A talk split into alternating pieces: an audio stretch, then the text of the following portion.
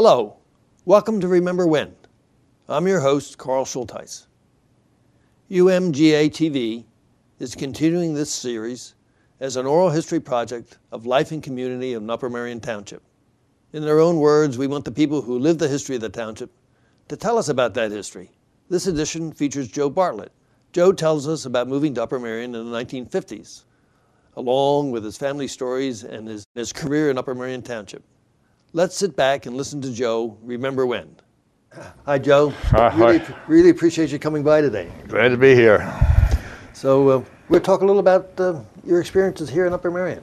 I understand you weren't born here or raised here. Uh, where, where did you live before you came here? We were we were Narberth people. Both my wife and I are from Narberth. We were born and raised there. We spent all of our lives down in the good old borough of Narberth, which is basically Lower Merion Township, if you want to look at it that way, surrounded by it. And we uh, we lived down there for the first couple of years after we married. Then we came up here to the live in the Kingswood, get ourselves started, and finally brought our home up here. We spent basically spent our whole life here in Upper Merion. And uh, How old were you when you came? how old when I, when I came here? Oh, I was probably getting probably about 28, 29. 29. Yeah. It's, um, and um, what uh, made you decide to come out here? Well, we were just kind of looking around. We really didn't care for. Um, Uh, was, our apartment was nice down in Narberth. We had an apartment down in Narberth, but at the time, I was teaching at a technical high school up in Levittown, Fairless Hills area, Lower Bucks County. Mm-hmm. So I had to commute on the turnpike every day to go to school. Well, when your tr- commuting trip on the turnpike starts in Narberth, that's one thing. When it starts out in King of Prussia, it's much better. So we moved out in this general direction, mostly to help my commuting, get me close to the turnpike, so I can make it, make it simpler. And that's why we ended up out here. Right. What, what year are we talking about? Oh, that, would have been probably been the uh, early '60s, mid '60s. What, uh, what, was, what was King of Prussia like at that time? Well, it was obviously quite, quite rural, uh, much more rural than uh, you can possibly imagine, because some of the roads that now make us a massive intersection were either dysfunctional or they weren't there at all. For example, the uh, Pennsylvania Turnpike, the toll booth stopped eight miles west of us, but the road continued into this area and then just kind of dissipated. There was no, uh, the Schuylkill Expressway in the early 50s was only built as far as West Conshohocken, period. It wasn't, just wasn't built past that. Took them a long time to build that section from West Conshohocken to Belmont Avenue, which is the next eastbound exit there. See. So it was, um, because of that, this area was, uh, it's just starting to be developed because the roads coming in here, they Route 23 and the, the uh, Turnpike and the Expressway were all suddenly coming together. So they started building houses here about as fast as the law would allow. Back in the um, early 60s, I can tell you uh, eight or 10 different housing developments that were going on at the time, and they were being built. Um, and I'd say uh, I'm close to this because when I was going through college, my summer job was that of a surveyor. Most of the summers I worked for the highway department. But my senior year, I worked for a company called Yerkes, which is still around, surveyors. And I did an awful lot of surveying here in Upper Merion Township. And I got to know the township really, really well because every time somebody wanted to build a house, when we had this big housing boom, they would buy a piece of property and decide, I want the house put here or there or there. And then they would call upon us as surveyors to go in there, put in the corner pins, the boundaries of the property, and then put in the corner points for the house to prepare it. I may have laid out my own house. I may have laid out your house. Because I, I did I did a lot of them in Cinnamon Hill, because Cinnamon Hill and Candlebrook and, all- and Bob all these not Bob White, they were coming a little bit later. All these housing developments coming up basically about the same time. So we were really really busy, and I got to know uh, Merion King of Prussia really really well from a development point of view. And of course the shopping center wasn't there. It's hard to imagine the shopping center wasn't there. You say, in fact, one of my jobs, I actually laid out the property for the King of Prussia Plaza Shopping Center. They wanted us to put the corner pins in, and so forth. And um, and the reason that was because the whole concept of shopping center was non-existent when I was growing up. When I was growing up, and not just me, but everybody, If you wanted to go to a department store, you went down to Philadelphia. You got on the train and you went down to Wanamaker's or Gimbel Brothers or somebody down there. They did not have branch stores. And you bought your stuff there. They had their own delivery trucks, deliver your stuff the following week. Then the Wanamaker's was the first to break through. They opened up a store in Wynnewood. That was the first, and others began to follow. And pretty soon, uh, the development of the shopping center came along. The one that really got us started around here was a company called EJ Korvettes. Korvettes started in Delaware County, and they started out here. They were the first store out here. Korvettes was rather interesting because they were following a pathway nobody had followed before. There was something going on in those days called the Fair Trade Act, or the Fair Trade Process. I personally have a different name for it. I call it price fixing, see, which is what it was. That is to say, if I wanted to buy a certain brand of iron, okay, just to do some ironing, I could go to half a dozen or more stores and the price would be exactly the same in every store.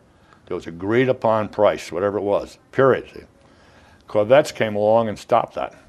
Korvettes came along and started discounting. That made them really attractive because they would offer prices that nobody would offer. See? They were the first store out there, and then of course other stores, with Korvettes attracting all of this business, other stores came in there, and then we have the development of the shopping center. The big ones came along, and, uh, and that was the process. It wasn't just developing here in Upper Merion, but the whole concept of the department stores in Philadelphia, times were changing. What, What- what, what year are we talking about now? Well, I would say we're talking probably um, in terms of the major changes, probably in the um, in the early '60s is when the change began. You see, that's when it started. And uh, when you were doing the surveying, what, uh, what year we, what, what Well, that, well, I, when I was doing the surveying, most of my surveying was done in the '50s when I was in college. see. Right. And uh, that's when we were first starting to lay out the. Uh, they had this idea about the King of Prussia Plaza Shopping Center, and they wanted to start. They were going to do something with the property. Somebody bought the property for whatever amount of money, and they wanted to do something with it. And they talked about the shopping center concept was just starting to come along. It was still in its infancy, and so it was. Uh, as I say, it's hard for us to look back and say, "You mean to say that shopping centers were a, a creation of the Prussian?" In fact, yes, that's right. They are. They just weren't. Uh, you know, they just weren't there. That's that's.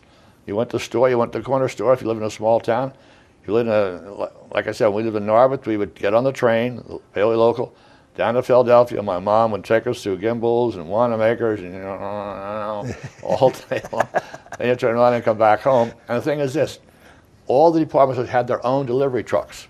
So you can go down there and you can buy a whole truckload of stuff, and it'll be delivered to your home a day or two later uh, by their own truck. Because obviously, they had to do that because if we go down there and do a lot of shopping, who's going to get on the train, bring it home? You couldn't do it. See? So it was a, it was a, it was a different world. There's no question about it. It's a, um, uh, the whole concept of shopping and you know what it was meaning to us and what uh, you know it's, it's a, um, the the stores started coming out, they were very very popular. Let's say the first one came out to Wynnewood and then further on up like Cheltenham, different places like that.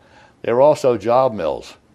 They suddenly created an awful lot of jobs for local kids, high school kids, you see. And I know my sisters both work in Wanamaker's when we lived in Narberth, and they could, could walk to work. Great to have a job like that while they were going through college, stuff like that.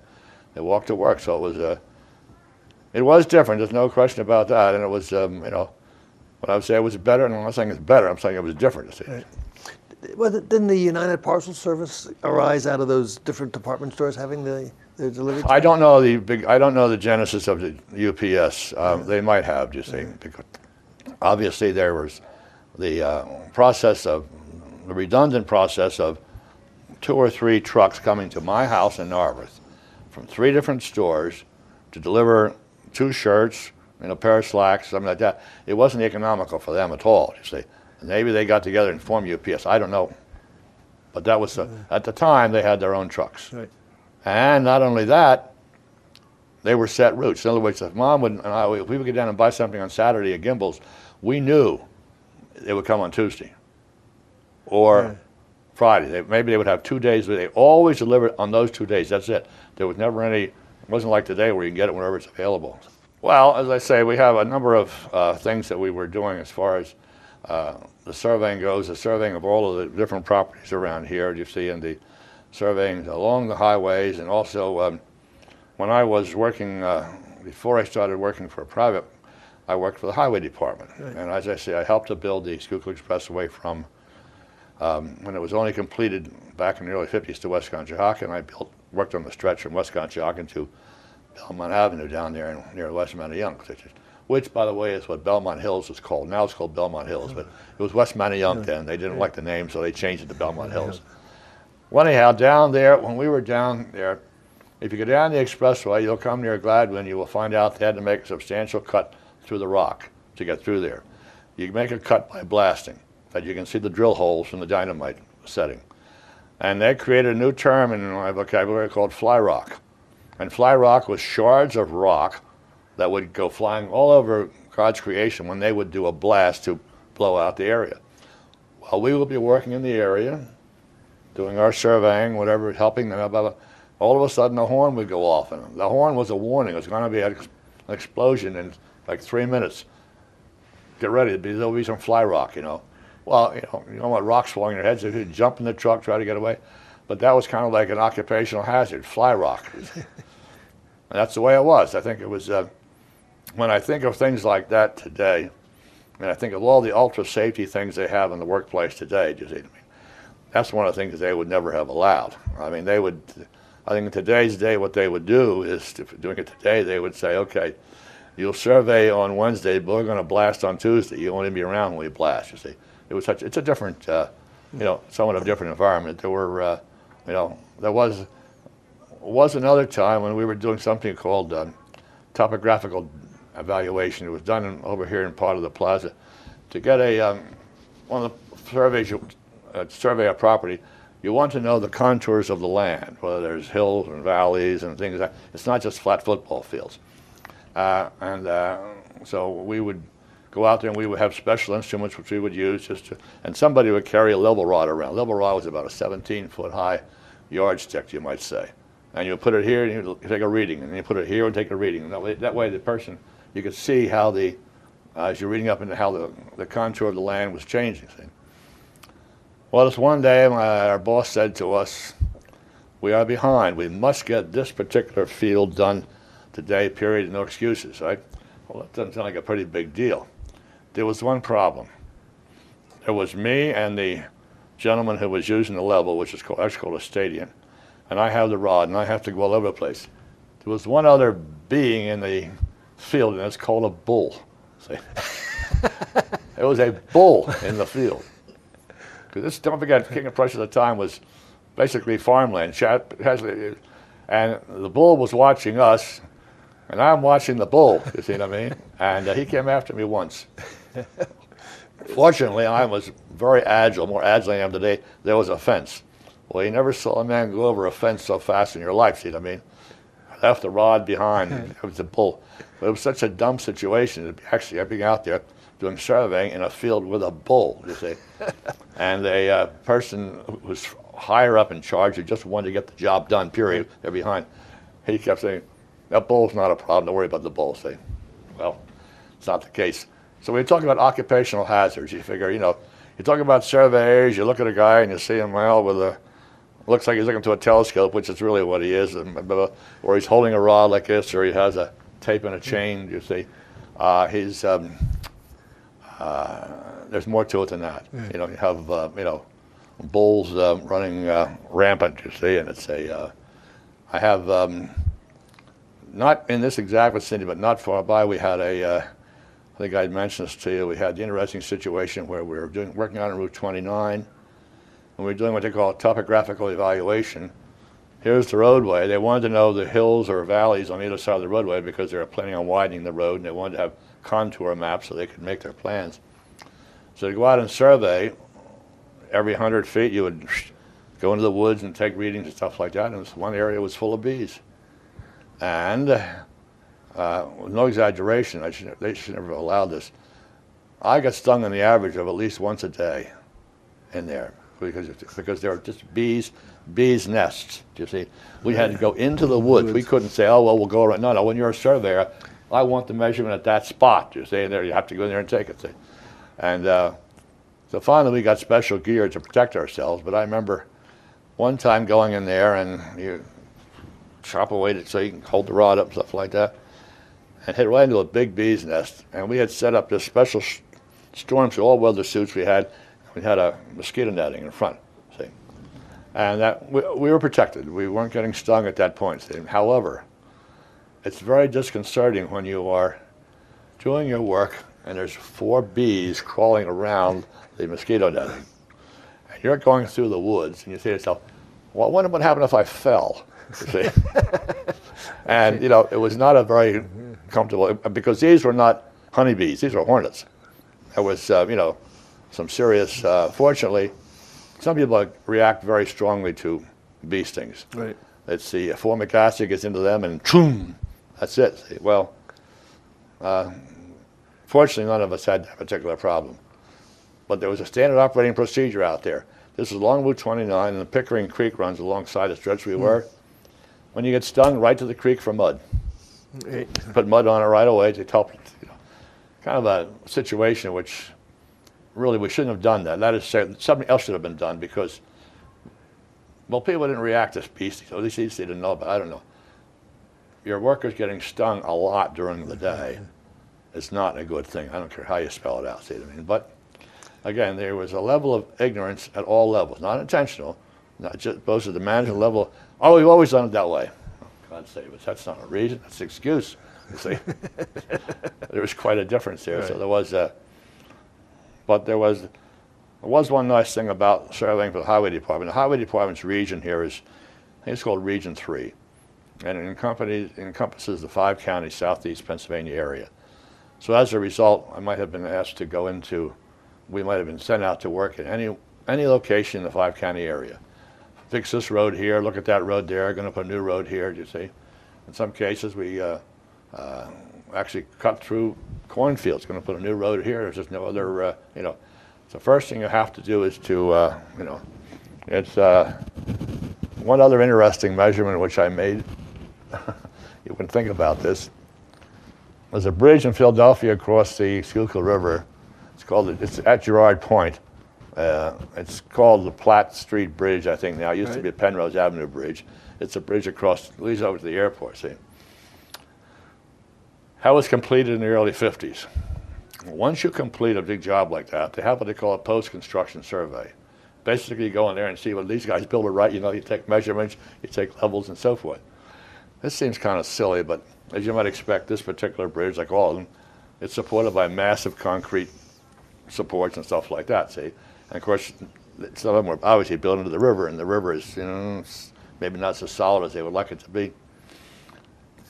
We were standing there to do one thing: see if the bridge is sinking. we had to go in there with our level rod to go out there and go out there and put our rods right on the concrete footings there. Are they where they should be, or are they going down? it just seems kind of a funny thing in a way. In a way, we built this bridge, you know, people are using it. There they go. You see, it's a mile long, stuff like that. Uh, let's check to make sure it's not sinking. You know, I'm thinking to myself, there's just something about this equation that doesn't add up in my mind. We did it, and I'm glad to say it wasn't sinking. you see.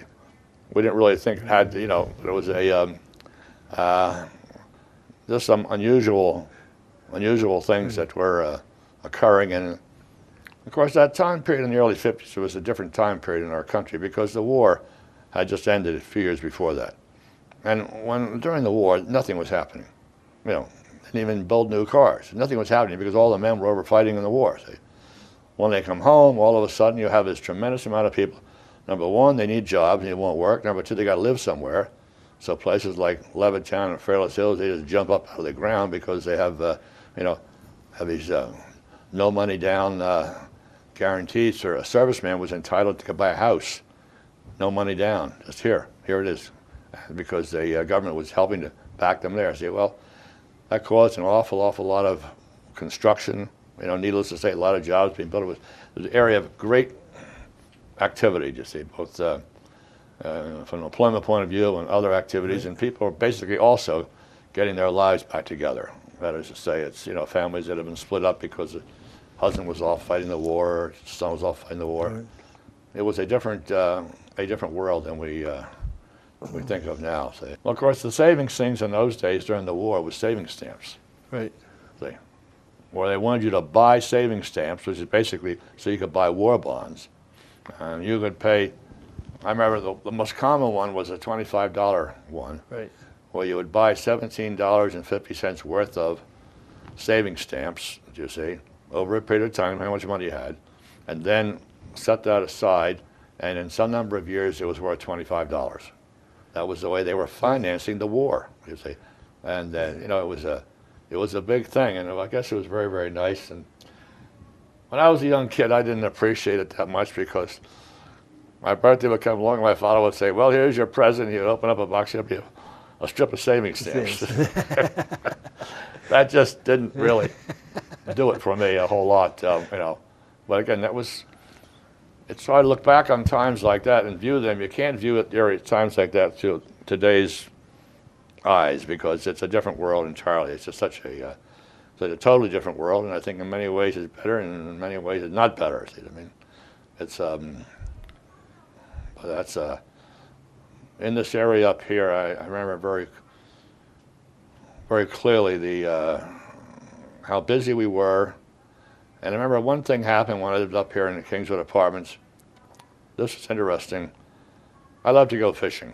See, well, there's a creek that runs through Upper Merion. People don't know it's there. It goes underground, underneath the entire parking lot of the King of Prussia Plaza. It enters up near Route 23 and 202 into a tunnel they built there. It was a creek, and it comes out by the firehouse. It must be honestly a half mile away. They built a tunnel so they could then have the parking lot for the shopping center over top of this. Well, when I first moved up here, they didn't have that. That was a nice creek. It was also full of minnows. Minnows are a great fish bait. So I used to get down there and catch a bunch of minnows and then take them and go fishing the next day. See? Well, this one Friday evening, I decided, okay, I'm going to just go uh, bass fishing on Perkiomen Creek tomorrow. I'm going to get myself some minnows. So I went down there. This creek ran behind the American Bank, and it was on the surface. It was full of minnows. I had no trouble getting the minnows, and I'll put them in a minnow bucket, which is a bucket within a bucket. You take the inside out, and it's full of holes, and you can just stick that in the creek with the minnows in it, and water continuously runs through them, so they stay nice and happy. You know, in that nice fresh water. So I did this this one Friday night, and stuck the minnow bucket in the creek there, you see what I mean, and tied it up with a small little string there, and said, "Okay, I'll be here in the morning to go mm-hmm. fishing." Well, I went home that night, and the skies opened up. And at two o'clock in the morning, we had this enormous thunderstorm. I thought, "Oh, jeez!" And rain, rain. I knew what was going to happen. That creek is going to jump up, you know, about five feet. Sure enough, when I went out to go fishing next morning, my minnow bucket is gone. I say, okay, it obviously got washed down. Well, maybe it got caught on a branch. So I went down there, followed it down some distance, and then I came to a very large pool. This had been a creek as wide as this, very large pool. Uh, okay, I guess my minnow bucket is down there in the bottom of the pool. so what I'll do is I'll go back and get my fly rod, which is a nine-foot fishing rod, and I put on a, a, a lure that had a bunch of big hooks on it. You know, I'm going to try to cook the minnow bucket had a handle with a Right, wire right. I'm going to try to get. Well, I went down to make a long story short. My fly rod is nine feet long. I never touched bottom. Never touched bottom. bottom.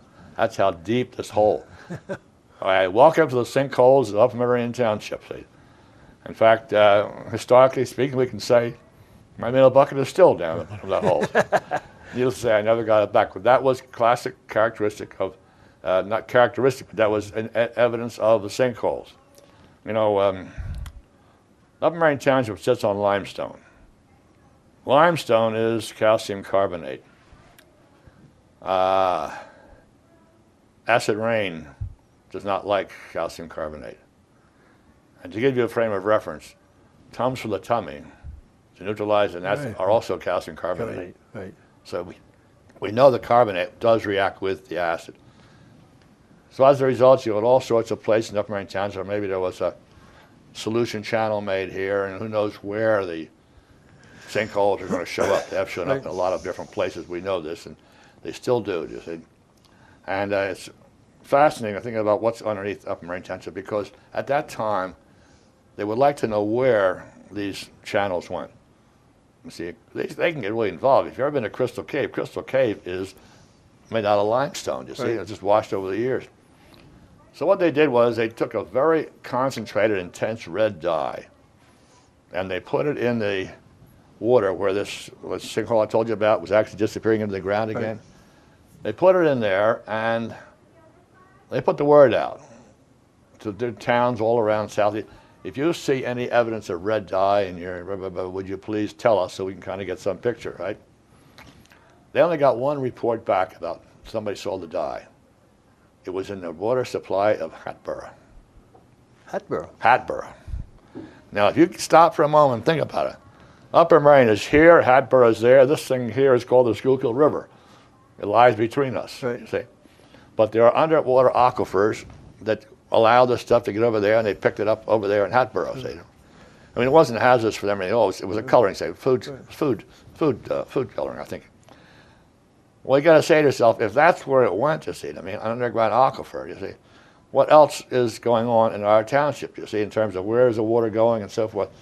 And nobody really knows. They just had some ideas there. They have a, um, uh, there are aquifers that do go into the river. We don't think about this.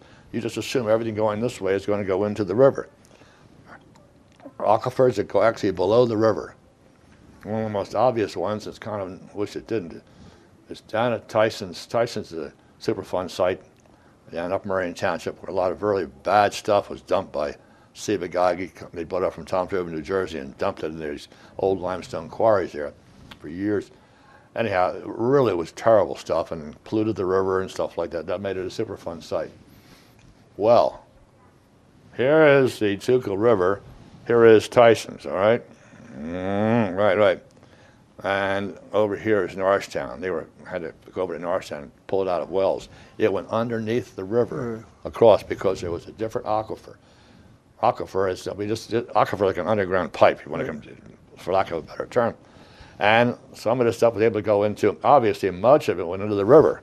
Go down the river and boom. Right. But the aquifer went underneath the river and over to Norristown. And for quite a while there, they were actually going over to Norristown, and they were dropping. Um, they dug some wells over in Norristown, drilled some wells and put pipes in, and started sucking the stuff out for quite a while to try to uh, because as I say, the stuff was bad stuff. It was very carcinogenic and things like that. It was. Uh, but it gives you an idea where water can go. You know, I think it's all- it's it's, it's going to go downhill. I accept that. See, but the pathway downhill is not always as straightforward as you might Think. think it could be. And I think the, uh, um, as I say, the the evidence we found of sinkholes and of uh, channels and things like that, and there are still, I'm sure, some ones that'll pop up now and then. They, once in a while, something happens in Upper Merion Township. It's not can't be too surprised because, as I say, it's a limestone area, and limestone will slowly dissolve in Right. water. You see, and at the uh, when the, the rain is acid rain, which we have more acid rain now than we used to, it's going to dissolve even more readily. Um, I don't know that it's, it's so much of a problem potentially today in Upper Merion because of the fact that we are so developed. I mean, most of our rainwater goes down the gutter and down the sewer and bothers somebody else. It's not so much falling on our it saturates the ground. well, that's that's um, that's what the equation says anyhow. See what I mean? It's not a. Um, uh, but I think the uh,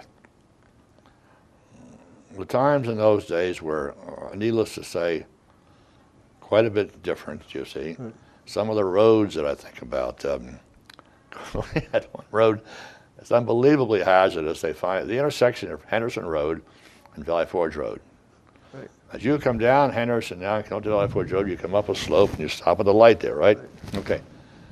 Well, before they rearranged and rebuilt that intersection, it was like this. There was literally a 45 degree angle leading up to the intersection. And not only that, but the road itself was only two lanes, you see. They made Henderson Road much wider back in the 50s and early, early 60s, excuse me. Henderson Road now, I think, has a 52 foot cartway.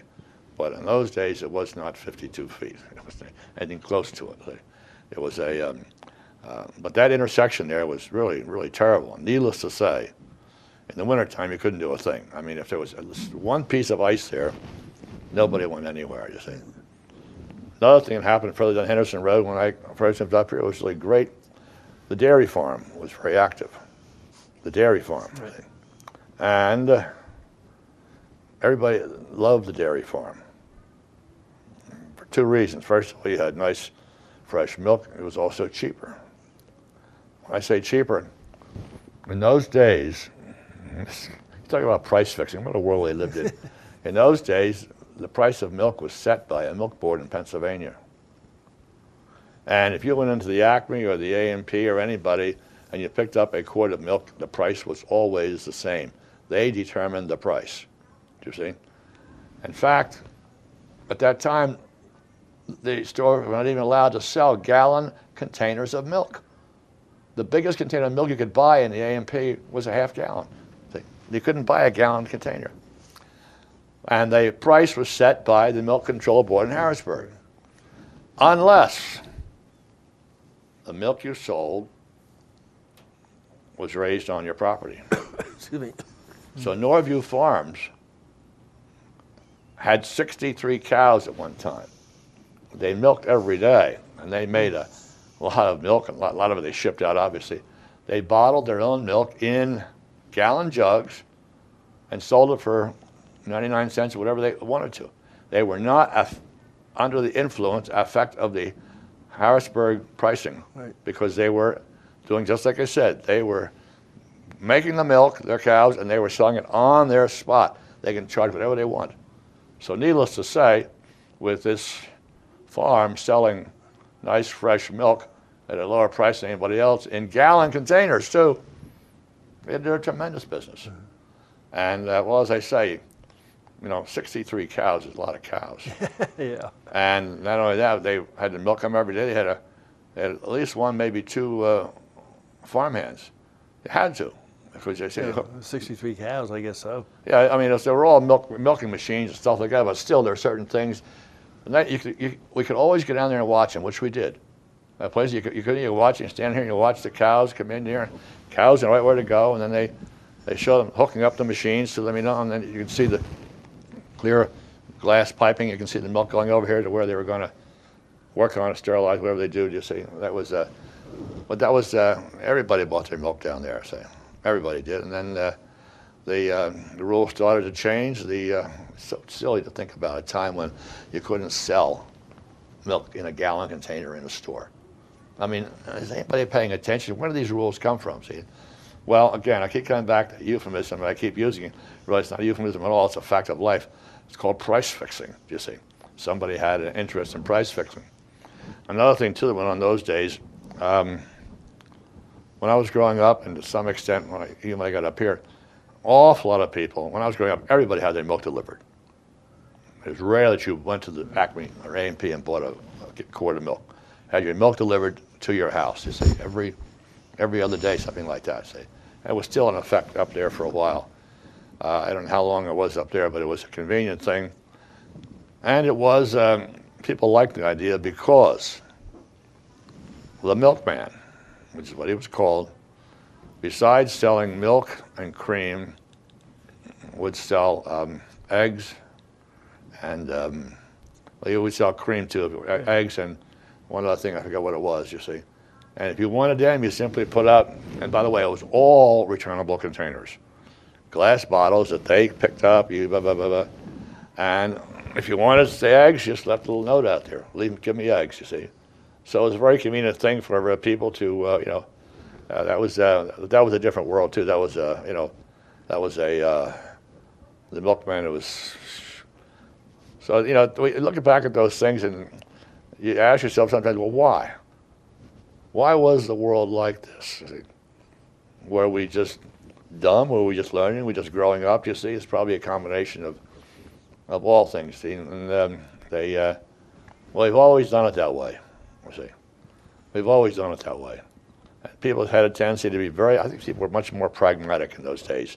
I think the effect of the war. you see, this is the way it is. You just have to do it. This is this is what we have to do. See, so it was a. Um, I think that um, when I think about that, and I think about places like Valley Forge, you see, and the um, what the property in Valley Forge is like, what it's like now, what's what went on in Valley Forge, there was a company whose property was within Valley Forge Park. Mm-hmm. It was the Keene Asbestos Company. I think it was Keene, I'm not sure. They dealt with asbestos.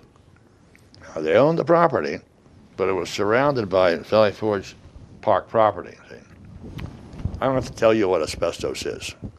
It's a very bad actor. And they, not only that, they got their products. They made stuff there out of asbestos, you see. They shipped it out. They had a rail line running from where they're located in um, middle of Valley Forge Park down to the where the current train Norfolk Southern place is now. See, and all along that roadway there was asbestos spilled. You see, up and down, you know, sloppiness and stuff like that. You see. Well, now they found asbestos is, well, I don't know what you call it a class A carcinogen, but it's uh, um, it's a very dangerous material when it's friable. By friable, not spelled the way you normally think. F R I A B L E. Friable means it's in the air. Right. See, it can get in the air. You breathe it, you're in trouble. Rubbing it on your hand, not a problem. But you breathe it into your body, of course, it makes micro cuts in your lungs. And over the years, you might get a whole ton of them, and they can eventually become cancerous, you see.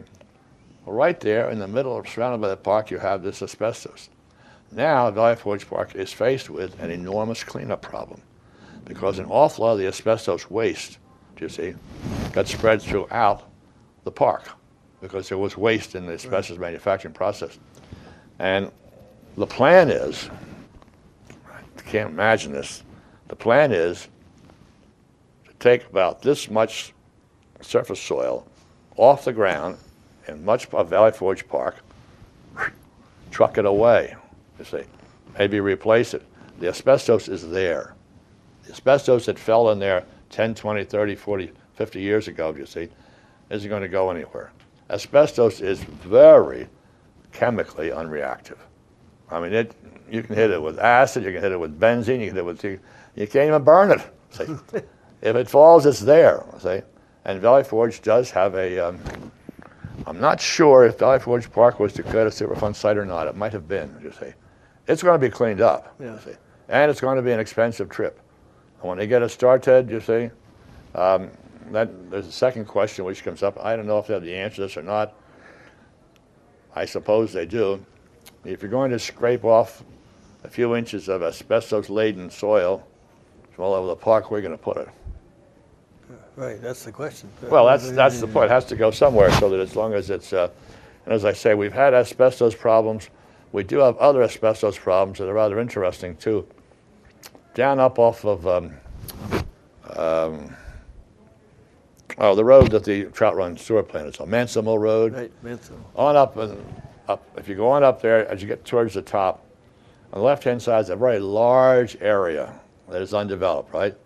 And there was a company that has talked about putting in, possibly putting in some high-rise apartment buildings there. Well, that area used to be used by a refractories company. Refractories company is a company that makes fire brick and things for insides of furnaces and things like that. See? Asbestos is a major ingredient in these fire bricks. They're made up there, refractories. Well, as you might understand, whenever you're making something out of asbestos or anything, you're going to have some breakage and some useless stuff. Right. So they would simply push it aside and dump it there, see. The bottom line is this, there's a field up there where underneath there's all kinds of asbestos.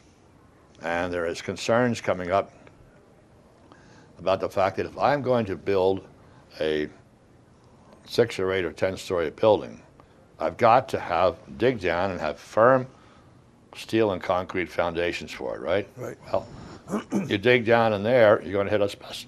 asbestos. I had read a, one report where at one point there's asbestos like 15 feet thick from an old, no, it was, it was one of the dumps that this company used just to put the waste asbestos there. So they've got a problem up there, you see, and that is that the asbestos is there.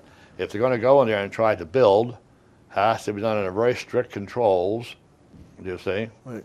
Now, um, everybody, the easiest control on asbestos is water. If you keep it wet, it's not going to get into the air, so it's not going to bother you. It does not dissolve in water. You put water on, it's not going to wash away. See what I mean? By keeping it wet, you can put it under control. See. But whether they can build and dig and go in there with all this big machinery and dig the holes for the foundation for these buildings or not, uh, it's it's going to be an interesting adventure for them. See, it's going to be a uh, we wouldn't think as you know where we live now. We have two significant asbestos problems: the one I just told you about, and the one in Valley Forge Park. So you wouldn't think you know an area like this is um, it's a uh, and not only that, it doesn't stay right there. The place I told you about for the asbestos company that was surrounded by Forge Park property, there was a not a stream, but it was a drainage ditch. You see, mm-hmm. that came out of there, drained a large area. Whenever it rained, there was it was like a creek. You see, it went right down there underneath to the Schuylkill River. See, needless to say, all along that is asbestos see, in the ground, and where this ditch joins the Schuylkill River, right? When they were making improvements to that, um, remember the, the old singing bridge right. was across the Schuylkill? Right. Well, they wanted to repair that and get in there and make that thing, you know, safer, better. It's a walking right. bridge now, I think. Right. Okay. okay. Point is, in order to do that, they needed to reinforce foundations, right? right? But they had to, and they guess they did, but they had to go through a lot of uh, zigging and zagging because the mud and the muck upon which it rested was full of asbestos. It had washed down from this asbestos company over the years, and it was full of hmm. asbestos. Right. Well, as long as it stayed in the mud and muck, nobody really cared about it. See I mean? Wasn't a problem. If I got it on my hand, nobody really cared about it. See, well, it's a um, so there are some hidden hidden things. There's also some other things in Upper Merion Township which people don't want to talk. About. We have about I can't say the exact number, but uh, probably at least four Superfund sites that I am aware of. You see, but I, have worked at most of them. You see. And uh, of course, the Tyson's one and the Crater Superfund site over there, and Horizon Boulevard and stuff like that. Those are the, the major ones. But there's a couple of smaller ones, you see. There's one uh, where uh, solvents, the one down in Queen Lane, you see, and uh, there's uh, a couple others that are fairly close. Um, and these are areas that have the status of the Superfund sites. There's about four or five designations in a perfect world, we'd be able to say cleanup. Right. It was cleaned up. Say. Eh, in most cases, it's very hard to clean it up. It has been remediated is the most common term. Right. Remediated means they have done certain things so that the contaminants there that are potentially dangerous won't bother anybody. We've either locked them in place, do you see, or we have surrounded them with some sort of a buffer thing, or, and this is more common than we would like to think, called pump and treat.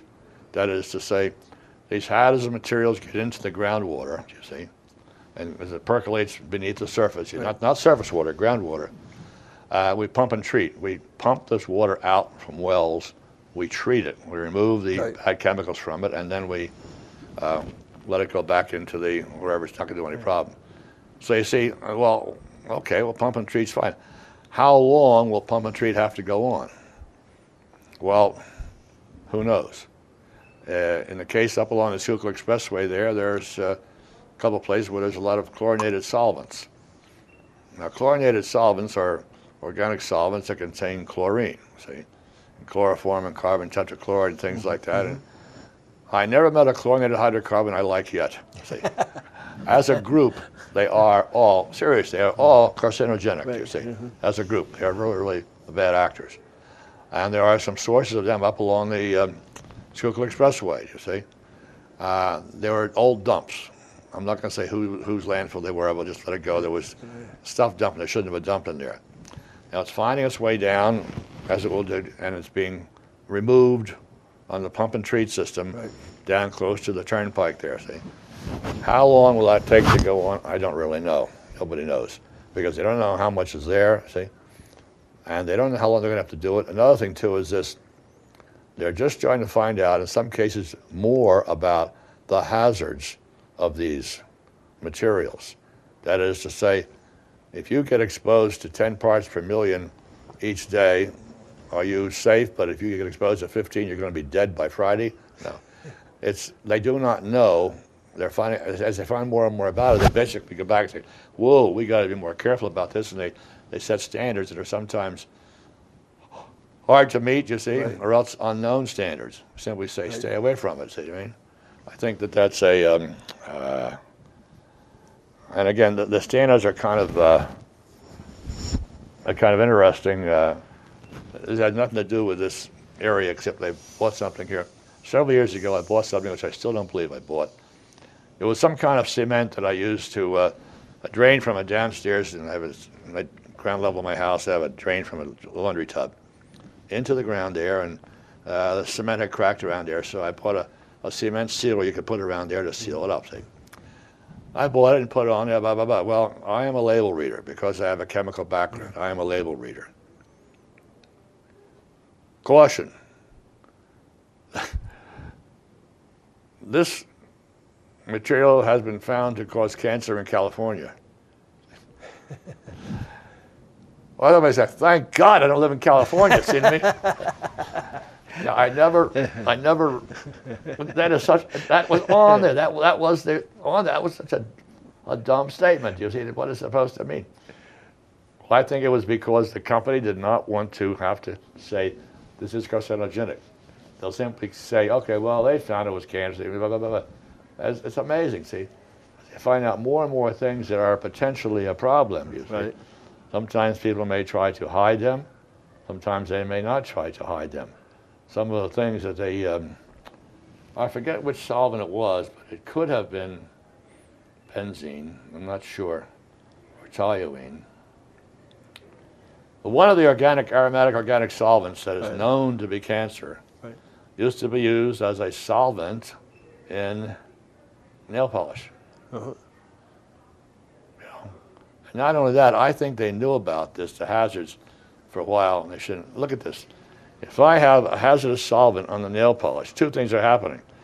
I put it on here, undoubtedly some of it will hit my skin, Right. be absorbed through the skin. Right. The rest of it will evaporate and I'll breathe it in. See what I mean? Right.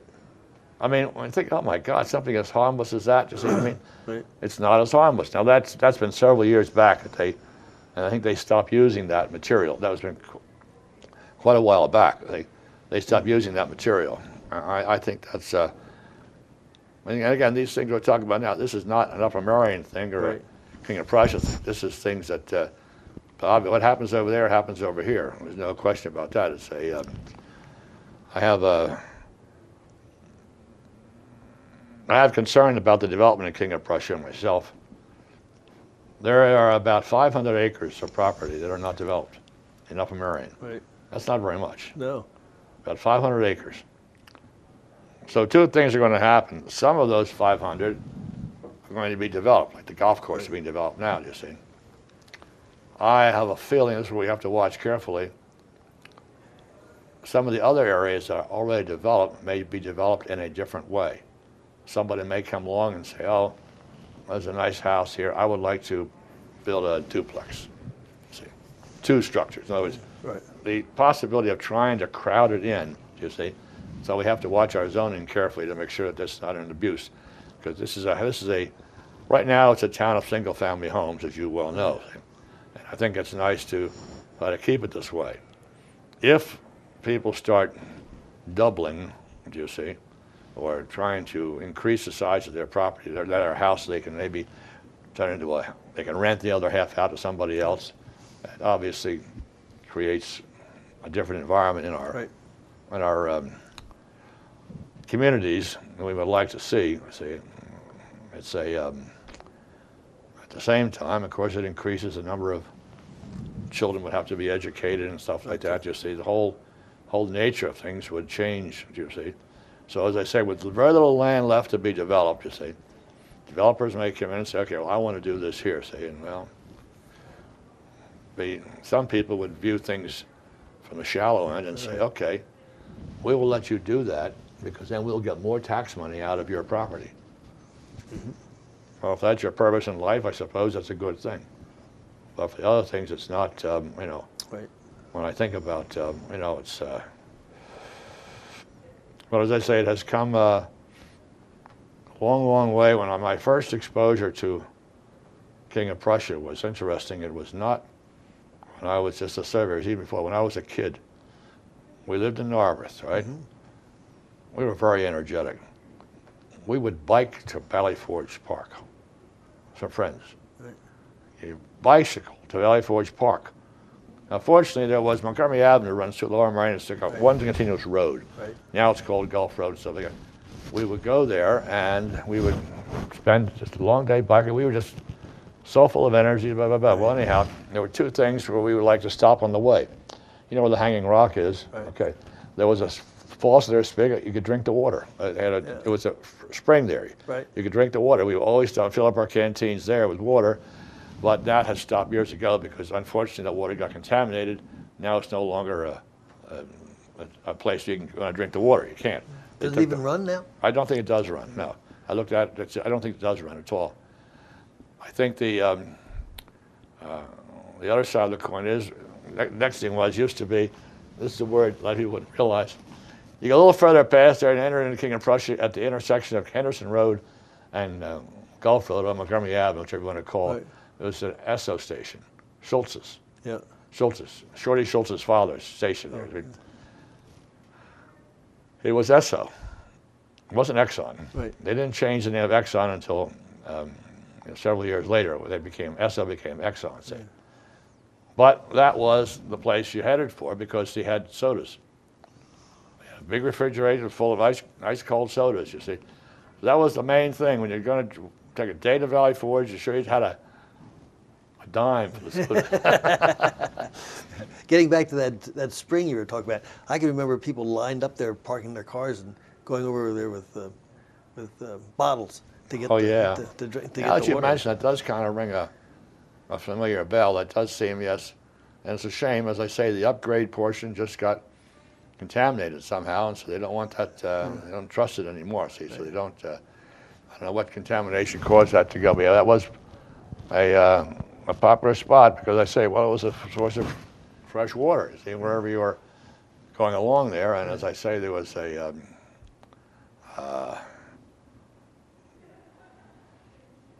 people riding more bikes or doing more walking and things like that. You see, there were there were not as many cars on the road because there was a you know holdover from the um, war. Right. They didn't make any. You see, everybody had old cars and things like that. You see, and I think the uh, the times that have changed quite a bit, as I say, they obviously have changed dramatically. You know, they better or the worse. It's not a question. It's not a better or worse situation. It's a different environment. You see, and you can't evaluate. You know, it's um, kind of like uh, when I was growing up. If we had some things then we have now, you see, how much different would our lives be? You see, you know, how much different Right. would they be? I think to myself, how much smarter I would be when I'm going through college. Uh, And when you major in chemistry, you spend half your life doing chemical problems, and the other half trying to figure out what you did wrong. See, slide rule. If I'd had a pocket calculator, which did not exist in those days, and a word processor, which did not exist in those days, I think I would have learned twice as much Right. because my word processor, for example, when you were taking English and the teacher says a book report, you know, no typing mistakes. You got to be typed, no typing mistakes. And if you made a typing mistake, it cost you and stuff. Well, of course, with the word processor, that's out the window. You make a typing mistake, it's wipe it right out. See, oh, what a word processor would have done for my life in those days because you know, I uh, uh, I used to. Um, uh, I used to use a Columbus system for typing. You ever Right. used that Columbus system for typing? No, I don't say that I can. Oh, you find a key and land on it. Okay. okay. and that's that is uh, I was not a typist, right. so I would have to do typing up for for uh, a book report for an English class. And oh, jeez, they didn't want erasures or anything like that. They did, did not have correction fluid in those days. See? So you think back to those days that gee was if I'd had a pocket calculator and a word processor, gee, I mean, I would, I would either have learned a lot more, or I would have learned what I learned in half the time. see? Because uh, I became very, very good at the slide rule. See what I mean? Right. You know, but that's like being some saying I came very good with a pitchfork. I worked on the farm. See, I mean, that's not a it's something that goes by the board. So Right. that's a. Um, and I think that things are different. Um, uh, when I think of Upper Merion Township and all around the things that we have today that we didn't just didn't have, the world has changed. Is uh, there were no convenience stores growing up. There were no Wawas or 7-Elevens or things like that. You see, yeah, it just Yeah. weren't. Just right. And uh, you know, it was you, you bought your food out the supermarket because this is where the, the best price was, Right. and you blah blah blah blah blah. So it was a. Um, uh, another thing which we had in those days, and I don't, unfortunately, it's kind of drifted away, is the deposit on bottles.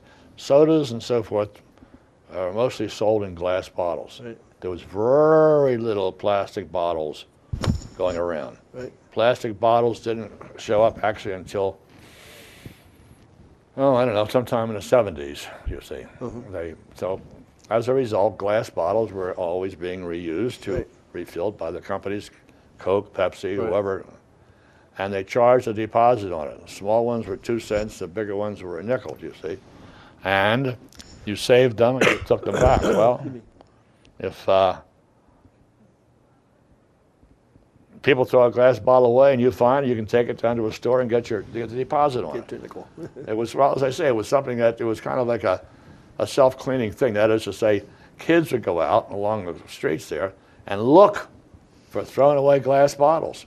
right. They'd be literally cleaning up debris, you see, because they get some money out of it. Right. See? Because they just didn't have much money, so they get some. This is free money. Find out some uh, with the uh, the glass bottles. See, and of course the glass being what it was, why it's uh, that's. Uh, but again, th- th- today it's all plastic, Right. all these containers. In fact, if I asked you to figure out, uh, I told you I would like to have. Um, uh, a drink or a juice in a glass container, where would you go to get it? I honestly can't think of, uh, you know, I mean, there's one thing I know where I would go, see what I mean? Just go into my kitchen and put it in a glass. see? Is it, it is a different, uh, Different setting, right? is it a better world or what? Um, you know, well, sure, it's a better world in some respects. In some ways, it is not, you see. Well, Joe, it's really been great for you to come and spend some time with us. I really appreciate this. Well, I am glad that hope we didn't bore you to death. You see what I mean? No, no, you kept me I- well entertained. I enjoy talking about it because it, for me it takes me back to times in my life that for the were for the most part quite pleasant, enjoyable, and very you know very interesting. And I think a lot about them, and I think what would be like if this happened today. Do you Right. see? As well, that's something we will never know. See, I mean. That's it for this edition of Remember When. If you'd like to make a suggestion or comment on this program, please use the following contact information. Thanks for watching. Until next time and always, remember when.